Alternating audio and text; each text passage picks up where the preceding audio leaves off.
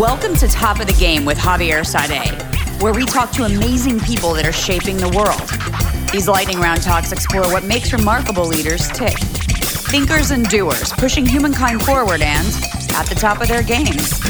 Impactful insights, global perspectives, valuable wisdom you can use every day in your life and work.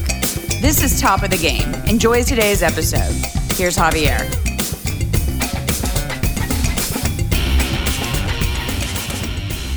Faye Chen owns and runs the best bar and restaurant in the United States, Double Chicken Please, located in Manhattan's Lower East Side. But the improbable and head spinning story that culminated in what is now one of the hottest places to eat and drink in America is truly the stuff of legend. Faye got into the business as a teenager, first serving drinks in a pub in Taipei, followed by becoming a rock star flair bartender, and eventually one of the most inventive cocktail makers, first in Shanghai and now in America's largest city. She moved to America with nothing but a visa, an idea, and a dream, which drained her savings over five years, finally opening her restaurant in the middle of COVID. While figuring out the maze of real estate, licenses, and all the rest, she and her partner embarked on an R&D trip in a Volkswagen van around the United States, logging thousands of miles to test their concoctions on real people. As she puts it, finding and learning the American palate, from her cold pizza drink to her Waldorf salad drink to her NY beet salad and Japanese cold noodle drinks. Faye is a trailblazer that has won many awards for her creations and now showcases them in the biggest stage of them all. Faye's tenacity, constant pivoting, pursuit of excellence, resilience, finding product market fit, and superb execution of an idea in the most difficult of circumstances to turn it into the best bar in the most competitive market in the world is truly remarkable. Faye Chen, welcome to the show. Hi, how are you? Pretty good. Um, so you're a pretty unique person at top of the game, as you know. It's about people that are doing things at the top of their game, and your story is just remarkable. Now you own and run one of the hottest restaurants in New York City, which makes it one of the hottest restaurants in the world. But we'll get to that in a second. I want you to start a little bit about your early years, mm-hmm. um, and then we'll get to what you're doing now. I think what got me into this business in the very beginning was uh, flair bartending. So there's this one night I was just doing a part time job in a pub, you know, in Taiwan, we call it pub. It's, anyways, it's um in the bar that was live band and stuff like that. And then it was uh, a night that was an anniversary party, and the business owner he she invited a flair bartender go on the stage perform a show. So that was when the first time I saw oh the flair bartending, and it looks super cool. Okay, I let, was, me, let, let, let, me stop you for a second. This is in Taipei. This is in Taipei. Yes. And what year, what year is this? Wow, this is 15 years ago. Okay, 15 years yeah. ago. And then flair bartending for the people that may not know, I know what it is. Can you uh-huh. describe a little bit what flair, flair bartending is? Flair bartending is it's more of a showmanship. Mm-hmm. You know, mm-hmm. it's a bartender who make drinks, but they're also including a lot of the technique so that you see the bottles, you see all the tools, all the equipment that they use on their hand. It's literally yep. flying around in front of you but with a very cool and very skillful technique, they can still uh make good, a good drink out of it. Yeah, yeah. I saw the show that I thought that was wow, that was so cool because uh, I was very young. Obviously, mm-hmm. in the moment, I don't really know what I want to do, but I was like, yeah, maybe let me give you a try. So I asked the performer, sir, uh, the performer of the night, I was like, hey, where did you learn this? And he gave me this business card um, so I just call the business card, the number, and then they do have um, provide the flair bartending kind of school mm-hmm. uh, class ish. Yeah, so I just went there, and then that's how I started. And then you started sort of, so you you take the class, you start doing the thing with the bottles and making amazing drinks, and then you started like inventing drinks. Yeah, I mean, follow up with the flair, flair bartending. That was just the reason why I get into this industry, but I was actually never a really real flair bartender because after a couple of years of the practicing, I realized I'm not gifted. so yeah, I just you know be a regular bartender and go to the bar and then working in the bar. Yeah, and then I think that that was the time that you know a lot a lot of cocktail bars started you know opening in Taiwan. You know, like people really started focus on, oh, what is a cocktail? You know, instead of just having mojito all the time you know there's like something more something beyond that mm-hmm. so that was i think that was just at the golden age of the time that you know a lot of cocktail bars that happening in asia so that's when i started to look in d- deeper uh, of the creativity cocktail describe one of the cocktails uh, maybe your most famous mm-hmm. one i i'm familiar with your work it's pretty amazing but maybe describe one of the cocktails okay so in our bar right now I would say my favorite drink on the menu right now, uh, it's called cold pizza. So the cold pizza is, you know, it's just the pizza that you order at night and then you forgot to eat it, or like you're super drunk, you couldn't eat it, and then you leave, yeah. it out to the next day, or you put in the fridge to the yeah. next.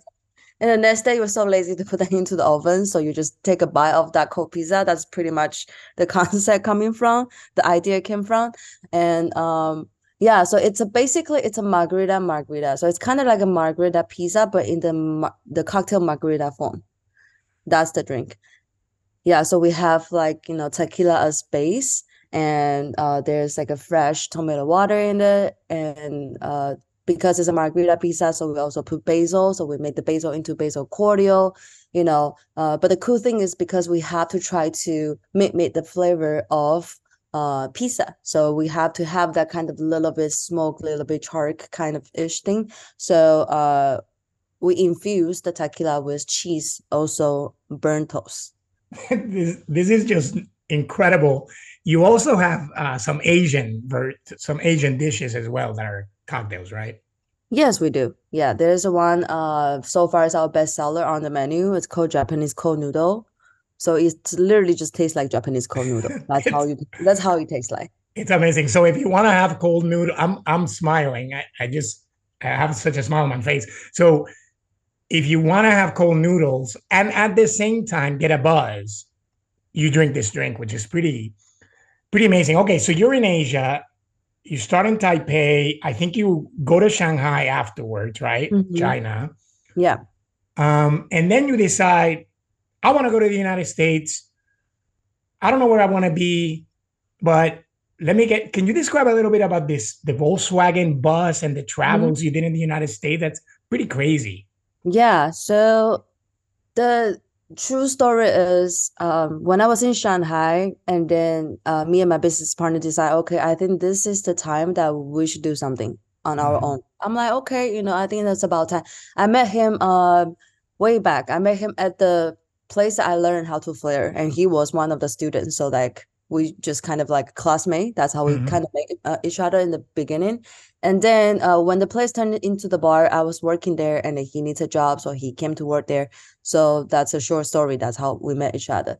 But then he moved to New York um, a couple years later, and I moved to Shanghai. So we kind of work in a different uh, place, but we still in contact uh, pretty closely we always know that one day we want to do something of our own. We're not sure what we want to do at the moment, but we're pretty sure we're going to do something.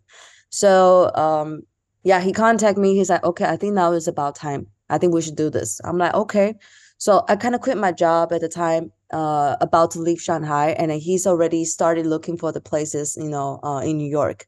But as everybody knows, in New York is not a very easy city, you know, to find a place. It's just so like a lot of process. You know, you have to find the right uh, liquor license, right right type of liquor license, right timing of liquor license, you know, a right corner, right area, yada yada yada. And we were just really lack of experience. So he was like, "Oh, I think I kind of found something." I was like, "Oh, okay, you know, I I quit and I'll move over. You know, let's start the visa processing and stuff like that." And then after I quit, after I started applying the visa in the middle of everything, he told me that the deal fell through.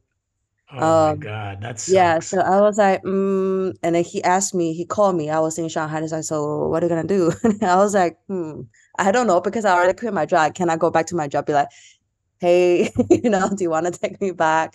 You know, because on my last day, um, last shift, I actually threw a huge, huge party. There was like a 200 people coming to my guest ship. I have eight guest bartenders. You know, like I announced to the whole world like i'm moving to new york so yeah you're gone you're gone you're like in new yeah. york you know you basically are gone you're like shit yeah fell through okay Yeah. That was embarrassing. I can't, you know, go back to work. Yeah. So I still moved to New York anyways. But you know, obviously the the the deal fell through. We have to start the process over again. You know, if anyone ever try to find a you know storefront, you must know that it's a lot of a lot yeah. of negotiation, a lot of back and forth with email with you know your brokers and stuff. Yeah, so we just keep looking for spaces. Uh, we don't really have much luck for the first couple of years. So that's when the VW band come into life because first of all, we both are really poor at the time. You know, like it's really hard to like have no job at, at all and to survive in New York for two years. You know, I basically like spent all the savings from before from in Shanghai and Taiwan, you know, and New York is super expensive. Everybody knows. And then we both of us are all bartenders, you know, we are like, okay, we need to try to do something. you know, we gotta like we have a lot of recipe in mind. We have a lot of R and D. It's already been done, but we just never got chance to actually serve this drink to people, to real people, then for them to try, you know, to get some feedback. You know, so he is, and he loves car. He loves old cars. So he got this van, and he was like trying to, you know, play with it a little bit, and turns out into a, you know, small tiny mini bar. You, there you can only sit two people uh, on the car.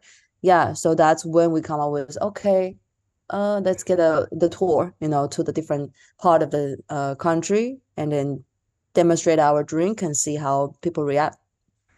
Okay, so there's there's just so much to unpack there. So, yeah, new the fact that you want to start in New York, it's hard to. You're an entrepreneur, obviously, and to start anything anywhere is very difficult. Mm-hmm. On top of that, you're making it New York, which is probably the most difficult. On top of that, you want to do something that is one of the most competitive industries in one, in one of the most competitive cities. So you pivot to use entrepreneurial language and you go, you know, I'm going to make lemonade out of lemons. You get yeah. this VW bus and then you tour the country making drinks. Is that what you're doing? Yes, that was, you know, that time we just really need to try if to know that if our drink uh, has potential you know because like i moved all the way from asia i actually don't understand the palate a lot you know about mm-hmm. new yorkers or like americans palate you know i tried the different bars and i realized oh actually that's like very different than my style. You know because i learned from japanese style you know combined a little bit with like european style but i never really understand that much about american style of a cocktail. So when i uh, moved to new york when i go out to drink i was like oh yeah actually this is very different so i have to dig deeper yeah, so that VW band that tour is actually super useful because we go to different part of the country, you know, like east, west, south, north. So we kind of understand a lot better about the palate here. How many miles did you drive? Yeah, thousands. We have like two different tour. Uh, the first one I didn't get uh, be able to join because my I couldn't get my visa at the time, mm-hmm. you know. And then the tour is already set. I just my visa just can't. It just didn't get it on time. Okay. So nobody was was the photographer for the first one, and I joined the uh, the second one. Yeah, so, I think we travel all the way from um, Nashville all the way down to New Orleans. Mm-hmm. Yeah, and then there's like a few cities in between. So you're doing cities, you're doing smaller towns, and now I mean now you've been here for a while. Now you know that the American palate is different everywhere, right? Like New Orleans is very different to New York, very different. Yes. So you're like learning all this stuff, getting feedback. So it's like a real life R and D lab, mm-hmm. tweaking, doing things, and then fast forward to opening the restaurant in New York. You get the space, you open it in the middle of COVID. Yes. So describe a little bit. I mean, we all went through COVID. We all know that there was a lot of takeout, and you had to be very mm-hmm. you know, creative as to how you kept your business going, but describe, you know, you you finally get your your space, you finally get everything, and and then it's the middle of COVID. So tell me a little bit about that. Yeah. Um, after years, we finally get a space. Um, it's not what I was, you know, imagine because in the beginning I thought that it's just gonna be a smaller size, smaller scale, maybe like 30 seats, you know, in total, and it's just mm-hmm. gonna be running by me and my business partner, maybe a, you know, a couple more bartenders will work. But in the end, we just couldn't really find the right size for us. And in the end, we got, you know, we got to know uh, the place that we have right now, and it's like way much bigger. And there's mm-hmm. like a two room. yeah but you know like after years years of searching years years of waiting it really gets to the point that if you, you have that feeling feel like okay if it's not this one i'm not gonna do it anymore. So we pretty much hit to that point of like okay if we're not gonna do this one we're just not gonna do it. We're just gonna move back to asia or do something else. Yeah because obviously that's just super frustrating because it's it's not looking for two months it's looking for like five years yeah. yeah. yeah so when we got the place we're like okay let's just push it through let's do this let's try you know this we we've been staying in new york for years you know trying to do this let's at least trying to make it try our best to make it happen so we did it you know and it's happening you know it's with um you know the design is all done during the middle of construction and that's when the covid hit and everything just stopped because you can't continue your construction you know just everything just stop. Whoever that went through covid which is entire world that oh no that it's really it sucked. Yeah covid yeah, covid sucked. totally sucked. Um yeah. and and and like because we are so new you know i think that a lot of uh restaurant or some of the restaurant that they can at least get some of you know certain of compensation from the government or like yeah. you know uh, a waiver from their landlord. But we didn't because we just didn't fall into any uh, criteria of that time because we're just too new. We, we haven't even opened yet. So we're kind of not losing money but losing a lot of money in a way. Yeah so you know in the and when the city announced okay we can have 20% of indoor dining that moment is the moment we're like you know what? Let's just open you know, because we didn't want to. I didn't, in my dream, I always dream about, you know, okay, I'm going to have this massive opening party for my first bar in New York. You know, I wanted to be like so big and then so cool. I want to announce to the world, you know, mm. I mm-hmm. finally opened a bar in New York. Yeah, yeah I, like... I made it, you know. But no, there's only 20% indoor dining. Here. It's like you can't really have much people inside. Yeah. So we just kind of open because we have to. Yeah because we already start paying rent you know like every day that we close is just losing even more money from us ourselves and the investors. So at the moment i have to do it. Yeah. So we open. I mean this story if if the listeners heads are not spinning at the amazing as this amazing story of resilience challenges mm-hmm. pivoting i mean you literally like you're almost like you're flying the plane you're flying the plane as you build it as they say.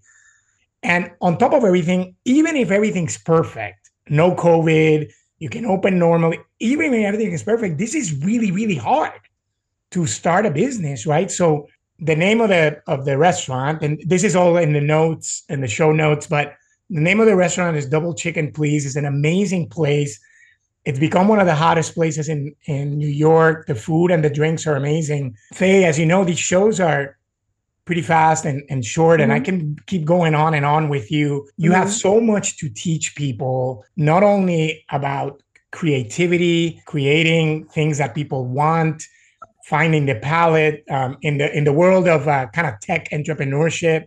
It's called mm-hmm. product product market fit. So you're doing it real time in a really cool way. Something happened that was lucky, right? Mm-hmm. Like all these things against you. What what did you get right? You know, this is the question I'm asking myself. Sometimes mm-hmm. I'm not so sure the details that, that we care so much about, you know, the people that we care so much about, the creativity that we care so much about, uh, or something. You know, I don't think I have I honestly I would wanted to have a firm answer for you right now, but I don't even know. Sometimes I'm just like, okay, is it because of this? Is it because of uh, that? We're talking about the F&B industry. I think that we can all agree that at least we're trying our best on our hospitality, warmly open our door every day, you know, serve everyone that's walking to this door.